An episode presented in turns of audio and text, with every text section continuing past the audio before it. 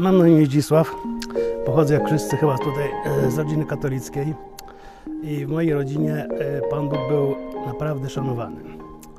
Jak zacząłem przyjeżdżać tutaj do Lublina, to zauważyłem właśnie podobny też szacunek do Pana Boga. E, Dla mnie od małego sprawy związane z Panem Bogiem były w jakiś sposób ważne i istotne. Zawsze słuchałem, co tutaj na religii nas uczono. Chodziłem też służyć do mszy od pierwszej klasy podstawówki do ostatniej technikum. E, Były takie miesiące, że chodziłem codziennie, na dłużej chyba 4 miesiące, dzień w dzień. E, Na religii też e, słuchałem, starałem się zrozumieć, co tam, co tam mówią. Pamiętam, że gdzieś jak skończyłem 12 lat, ksiądz nam opowiadał o królu Salomonie. Jak on to mądrze postąpił, że tam poprosił nie o bogactwo, ale o mądrość. I wtedy pamiętam, jak sobie szedłem do domu, tak sobie myślałem. e, Ludzie starają się jedni drugich naśladować, jak ktoś tam coś dobrego zrobić. Kobieta jakieś placki czy potrawy, przepisy bierze. Mężczyźni jak coś tam sobie zbudują, czy coś e, zrobią, starają się naśladować. To ja też pomyślałem sobie, czego nie poprosić Pana Boga o, o moim upadku prosiłem o kapkę mądrości, taką małą odrobinę, bo ja nie miałem być królem, tylko zwykłym człowiekiem, to po co mi więcej. Później trochę zapomniałem o tym, ale e, e, e, wydaje mi się, że Pan Bóg o tym nigdy nie zapomniał. Patrząc tak z perspektywy czasu, e, to wszystko mi się jakoś tak układało, zazębiało. E, nigdy nie miałem myśli samobójczych, nie miałem depresji żadnej. Zawsze mi się rano chciało wstać, coś tam robić. Jak to nieraz słyszałem, że niektórym się ludziom źle działo w życiu.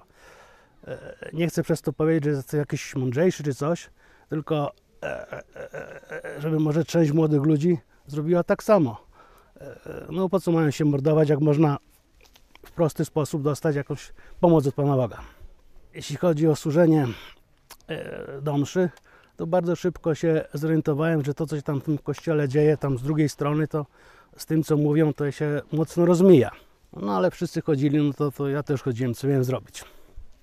Z dawnych czasów pamiętam, e, pamiętam jak e, papież Jan Paweł II mówił te swoje nauki. Jeśli chodzi o te nauki moralne, to jeszcze one były takie do zaakceptowania, w miarę to się zgadzało z tym, co, co tam Kościół mówił, natomiast nigdy mi się nie podobała te całe gadania o ekumenizmie. Jakoś nie mogłem zrozumieć, jak to możemy się zjednoczyć z muzułmanami, którzy wychodzą z założenia albo przechodzimy na islam, albo gardło podrzynają. I jak Kościół tutaj katolicki chyba tak 3 lata temu zaczął twardo mówić o tych uchodźcach, to dopiero wtedy zrozumiałem głębokość myśli tego e, e, papieża Jana Pawła.